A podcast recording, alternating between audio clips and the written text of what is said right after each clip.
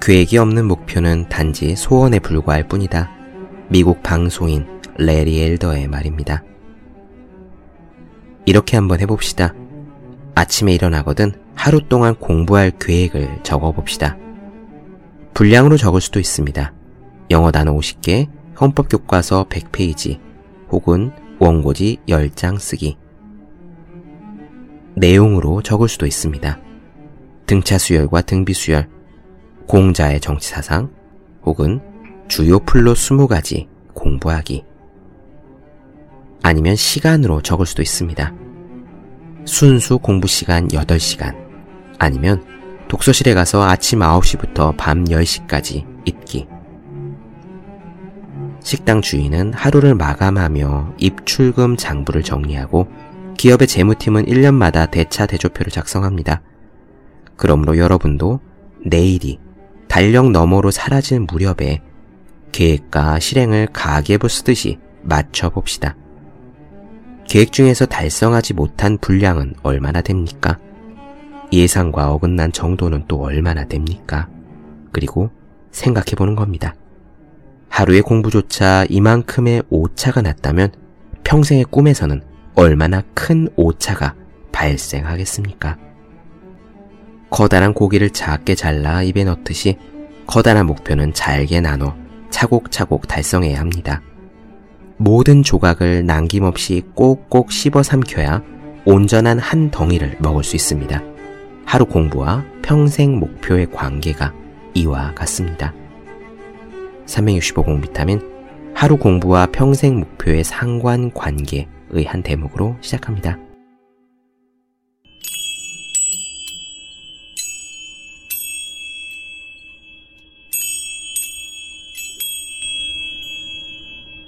네, 안녕하세요. 본격 공부자극 팟캐스트 서울대는 어떻게 공부하는가 한지우입니다. 우리는 지난 시간부터 황농문 선생님의 공부하는 힘을 나누어 드리고 있습니다. 이전까지 나누어 드린 몰입 1, 2권에 나오는 내용과 그 맥락은 같지만 그 몰입을 좀 더 공부에 포커스를 맞추어서 쓰신 이야기가 이 공부하는 힘이 되겠습니다. 오늘은요, 조금 더 실질적인 이야기들이 나올 것 같아요. 그러니까 도대체 시험 기간에 어떻게 공부하라는 말이냐, 어떻게 몰입도를 올릴 수 있느냐에 대한 이야기입니다. 물론 지금까지 몰입 이야기를 들으신 분들께서는 그 답을 예상하실 수 있을 거예요. 언제나 정답은 심플하죠. 계속 그 문제를 붙잡고 공부에 대한 의식을 놓지 않고 끊임없이 생각하다 보면 점차 몰입도가 올라간다. 그래서 몰입도가 올라가다 보면 공부하는 게 재미있고 공부가 잘 되고 머릿속에 쏙쏙 들어온다. 시험 기간에도 그렇게 하면 된다. 그렇습니다. 진리는 늘 간단합니다. 오늘 이야기는 그 내용을 풀어서 설명하는 것 뿐이에요. 이런 내용들이 이어질 겁니다. 우선 황농문 선생님은 몰입도를 올리기 위해서 뇌를 속이면 좋다라고 얘기합니다. 뇌를 속이면 공부가 쉬워진다. 그러니까 지금 하고 있는 공부가 무척 중요한 일인 것처럼 우리 뇌를 속이면 편하다라는 겁니다. 그리고 이어서 두 번째로요. 우리 뇌의 의식 상태를 연극 무대에 비유해서 설명해요. 의식의 끈을 놓지 않는 것을 연극 무대로 비유해서 설명하시는데 대단히 좋은 비유입니다. 저도 이 이야기를 자꾸 써먹고 있어요. 이따가 한번 들어보시면 좋을 겁니다. 그리고 이어서요. 시험 기간에 돌입하면 그래서 전력 질주를 하려면 황농문 선생님의 표현대로 하루 15시간씩 집중해서 공부하려면 도대체 어떻게 해야 하는지에 대한 이야기가 나올 겁니다. 오늘 드릴 말씀 꽤 많을 것 같으니까 바로 시작해 보도록 할게요.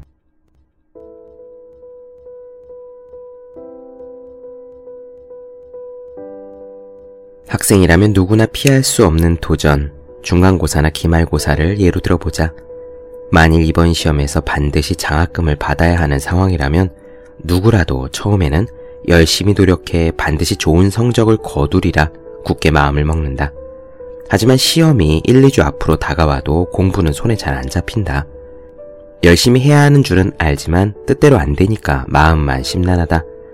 그러다 시험이 하루 앞으로 다가오면 위기감이 엄습하면서 자기도 모르게 몰입된다. 이때부터 공부가 굉장히 잘 되기 시작한다. 내용이 머리에 쏙쏙 들어오고 기억도 잘 된다. 그런데 문제는 이때가 되면 이미 시간이 턱없이 부족하다는 것이다. 진작 이렇게 공부할 걸 하면서 아쉬워해도 소용이 없다. 몰입해서 공부한 시간이 적기 때문에 성적은 당연히 잘 안 나온다. 그렇다면 시험 1, 2주 전에 그때 몰입도를 100까지 확 끌어올리려면 어떻게 해야 할까? 핵심은 뇌를 속이는 데 있다. 우리 뇌는 가상과 실제를 잘 구별하지 못한다. 배우가 연기에 몰입하며 눈물을 흘리는 것은 배우의 뇌가 연기를 실제 상황으로 착각하기 때문이다. 뇌의 이런 특성을 이용해 위기 상황이 아닌데도 위기 상황이라 착각하게 만들면 몰입이 유도가 된다. 우리의 뇌를 착각하게 만드는 방법은 두 가지다. 첫째, 목표를 절실하게 잡아야 한다. 프로 바둑기사 조치우는 나는 바둑의 한 수 한 수에 목숨을 건다고 그렇게 말했다. 바둑 한 수에 목숨을 걸 만큼 절실한 자세로 임하면 자연히 몰입이 유도될 수밖에 없다. 마찬가지로 이번 시험에 내 인생이 걸렸다고 의도적으로 절실함을 가장하면 우리 뇌는 정말 그런 줄로 착각하게 된다. 둘째, 의도적으로 몰입 행위를 해야 한다. 자나 깨나 시험 공부와 관련된 활동만 하는 것이다. 도서관이나 교실에서는 물론이고 걷거나 버스를 탈 때, 샤워를 할 때에도 책이나 참고서를 읽거나 외우고 학습 관련 테이프를 듣는 등의 활동을 한다. 의식적으로 이렇게 활동을 하면 우리 뇌는 이번 시험이 얼마나 중요하길래 이렇게 자나깨나 시험 공부만 하는 걸까? 라고 판단해 몰입을 유도하게 된다. 물론 처음부터 몰입도가 올라가는 것은 아니다. 글자가 눈에 들어오지 않더라도 꾹 참고 몰입하는 흉내라도 내면 몰입도는 점차 올라간다. 참선할 때 삼매에 드는 것과 같은 몰입도를 100%라고 할 때 시험 공부는 피드백이 있기 때문에 요구되는 몰입도가 그보다는 상대적으로 낮다. 약 10%, 20% 정도의 몰입도면 시험 공부를 위한 몰입은 충분히 할 수 있다. 내 경험에 따르면 하루에 30%까지 몰입도는 충분히 올릴 수 있으므로 시험 공부를 위한 몰입은 한나절 정도의 힘든 시간을 보내면 가능한 것이다. 네, 그렇습니다. 제가 전에도 한번 말씀드렸지만 시험 기간이 되면은 몰입도를 올리지 못해 공부가 안 된다, 괴롭다라고 고통스러워 하시는 분들 많이 있다고 했죠. 그러다가 정말 시험이 목전에 닥쳐서야 당장 코앞에 시험이 닥쳐서야 그때는 완전한 몰입에 들어가 시험 공부하기가 괴롭고 어쩌고 얘기할 새도 없이 그저 시간이 없다는 생각만 하며 열심히 공부를 하게 됩니다. 이 정도의 몰입도를 일주일, 이주일 앞에 미리 올려두면 시험 공부도 훨씬 잘 될 거고 결과도 당연히 좋겠죠. 황농문 선생님은 그렇게 몰입도를 갑자기 쫙 올리기 위해서 우리 뇌를 속이라고 합니다. 목표를 절실하게 생각하는 것은 우리에게 긴장 상태, 스트레스 상태를 유발하기 때문에 우리는 의도적으로 그것을 피하는 경향이 있지만 그렇게 긴장된 상태를 피한다고 해서 시험 공부를 앞두고 있는 우리가 사실 더 행복해지지도 않아요. 차라리 의도적으로 몰입도를 쫙 높여서 정신없이 공부하며 그 안에서 희열을 느끼는 상태가 차라리 낫지 않나 생각해 봅니다. 몰입도를 빨리 올리려면 의도적으로 1초도 쉬지 않고 관련된 내용만 계속 생각해야 하겠죠. 계속 이야기 이어가 보겠습니다. 몰입에도 피드백이 빠른 몰입과 느린 몰입이 있다. 온라인 게임은 피드백이 극단적으로 빠르지만 화두선, 명상은 피드백이 극단적으로 느리다. 대부분의 스포츠 활동도 피드백이 빠른 편이다. 피드백이 빨라야 몰입하기가 쉬우므로 온라인 게임에 몰입하기는 쉽지만 화두선에 몰입하기는 어렵다. 오랜 기간의 수행 경험이 필요한 것이다. 공부는 온라인 게임에 비해서는 피드백이 느린 편에 속한다. 한편 피드백이 느린 경우에도 장점이 있고 빠른 경우에도 단점이 있다. 피드백이 느린 난제를 풀기 위하여 몰입하는 경우와 피드백이 상대적으로 빠른 시험 공부에 몰입하는 경우를 비교해보자. 난제에 몰입할 때 장점은 생각이 한 곳에 머물게 된다는 것이다. 그래서 한 가지에 대한 생각의 끈을 놓지 않고 노력을 지속하다 보면 몰입도가 무한정 올라가 인간이 경험할 수 있는 최고의 집중 상태에 도달하게 된다. 그리고 이 상태를 안정적으로 유지할 수 있다. 반면 시험 공부 같은 것에 몰입할 때의 단점은 공부하는 내용이 자주 바뀐다는 거다. 따라서 생각이 한 곳에 머물지 않고 계속 바뀌기 때문에 삼매와 같은 높은 몰입도에 이를 수는 없다. 그러나 이때의 장점은 피드백이 빠르기 때문에 몰입도를 쉽게 올릴 수 있다는 거다. 만약 학생들이 오랜 시간을 요구하는 어려운 문제, 이를테면 굉장히 난이도가 높은 수학 문제를 푼다고 칠 때 이렇게 몰입의 방식을 사용해보면 좋다. 풀리지 않는 문제를 활용해서 명상이나 묵상을 한다고 생각하면 되는 것이다. 문제를 앞에 놓고 계속 머리에 떠올리고 있으면 처음에는 아무런 진전이 없고 막막하지만 1초도 쉬지 않고 그 문제에 대한 명상이나 묵상을 하듯이 살살 생각하면 결국 풀린다. 공부하다가 이해가 가지 않는 내용도 마찬가지고 시험 공부를 위한 의도적인 몰입에서도 이러한 방식을 사용하는 것이 효과적이다. 몰입은 의식이 온통 특정한 생각으로만 채워진 상태를 말한다. 이러한 것이 어떻게 가능한지를 알려면 우선 의식에 대한 이해가 필요하다. 이것은 사실 뇌과학에서도 완전히 해결되지 않은 분야이다.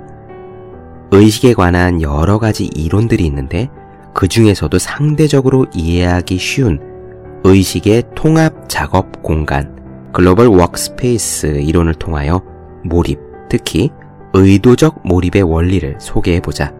이 이론에서는 무대 위에 있는 스포트라이트로 선택적인 의식을 설명한다.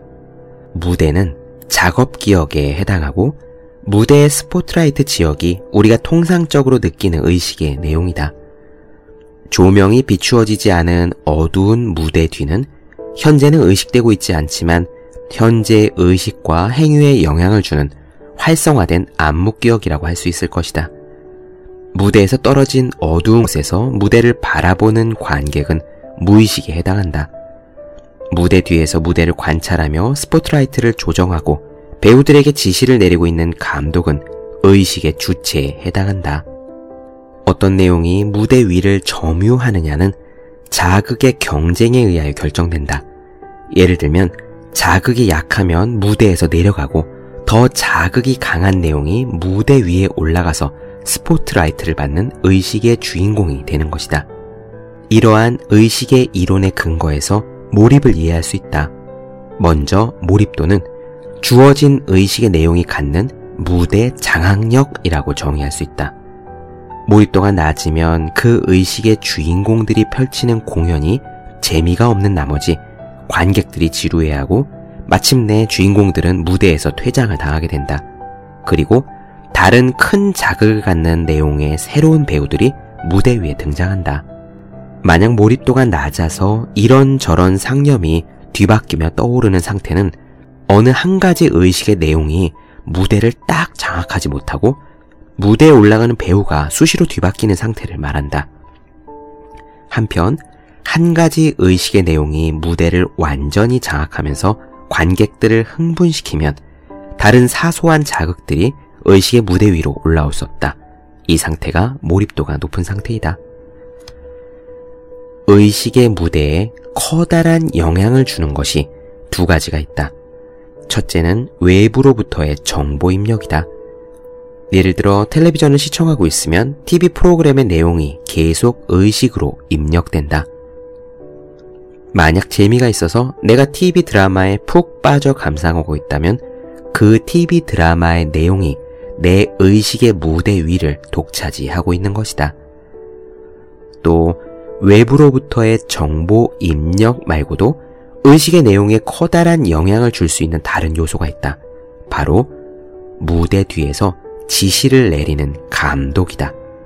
이 감독은 뇌고 뇌 중에서도 뇌의 CEO라고 불리는 전두 연합령에 속해 있다. 몰입 능력은 의식의 통제 능력을 의미하므로 감독이 의식의 주도권을 갖는 사람은 몰입하는 능력이 높다라고 할 수 있다. 먼저 참선을 예로 들어서 몰입도가 올라가는 과정을 살펴보자. 참선을 하는 사람이 A라는 화두를 선택해서 오로지 이것만을 쉬지 않고 끊임없이 생각하려 한다고 하자. 몰입도가 낮은 초기에는 무의식의 관객들이 A의 내용을 지루해하고 재미없어 할 거다. A가 무대에서 퇴장당하고 다른 상념들이 무대 위로 기어 올라오려고 하지만 무대 뒤에 감독이 엄하게 지시를 내려 A를 계속 무대 위에 세우고 무대 위에서 머무는 시간을 늘린다. 그러다 다시 퇴장을 당하려 하지만 또다시 감독이 무대에 A를 서도록 지시한다. 이를 반복하면서 A가 계속 연극을 보여주면 A의 연기에 교감을 하는 관객이 하나 둘씩 늘어나는데 이것이 바로 몰입도가 올라가는 과정이다. 이와 비슷하게 내가 B라는 공부에 의도적인 몰입을 할 때 몰입도가 올라가는 과정을 보자. 몰입도가 낮은 초기에는 다른 여러 가지 잡념들이 수시로 무대 위로 올라오려 한다. 이 상황이 지루한 상황이다. 그러나 이 지루함을 견디면서 B를 무대 위에 계속 세워두면 B에게 스포트라이트를 계속 비추도록 감독이 지시하면, 즉, B를 계속 공부하면 위에서 언급된 과정을 통해서 몰입도가 올라간다. B의 연기에 교감하는 관객들이 시간의 증대와 함께 늘어갈 것이고 이것은 곧 점점 공부에 집중이 잘 되고 재미가 붙기 시작한다는 것을 의미한다. 이렇게 B가 의식의 무대 위에서 머무는 시간이 길어지면 점점 다른 잡념들이 무대 위로 올라오기가 어려워지는데 이것은 곧 몰입이 쉬워지는 것을 의미한다. 수학 문제 같은 굉장히 어려운 문제를 풀 때도 마찬가지다. 만약에 어려운 수학 문제 C를 푼다고 해보자. 처음에는 어떻게 풀어야 할지 모른다. 그러면 관객에게 어필을 하지 못해서 무대에서 C는 퇴장당하고 다른 잡념이 무대 위로 올라오려고 할 것이다. 이 상태가 문제를 처음 대할 때 막막하고 앞이 깜깜한 상태다. 그럼에도 불구하고 우리가 해야 할 일은 포기하지 않고 그 C를 무대 위에 계속 있도록 엄하게 지시하는 것이다. 스포트라이트가 계속 C를 비추도록 감독은 지시해야 한다. 관객들이 지루해함에도 감독이 강력하게 C를 무대 위에 다시 세우면 C가 무대 위에 머무는 시간이 증가하면서 C의 연기에 교감하는 관객이 늘어나기 시작한다. 이것이 몰입도가 올라가는 것이고 이렇게 계속 노력하다 보면 마침내 문제가 풀린다. 이와 같이 무대 뒤에 감독이 의식의 내용에 대한 주도권을 얼마나 갖느냐에 따라 내 삶이 크게 영향을 받는다는 것을 알 수 있다.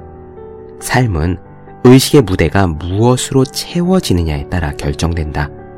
의식의 내용이 외부의 자극에 휘둘리게 되면 삶은 자신이 의도한 방향으로 흘러가지 못할 것이다. 나의 삶을 내가 의도한 방향으로 이끌려면 무대 뒤의 감독이 의식의 내용에 대한 주도권을 가지고 스포트라이트를 비추어야 할 등장인물에게 계속 비추어야 한다.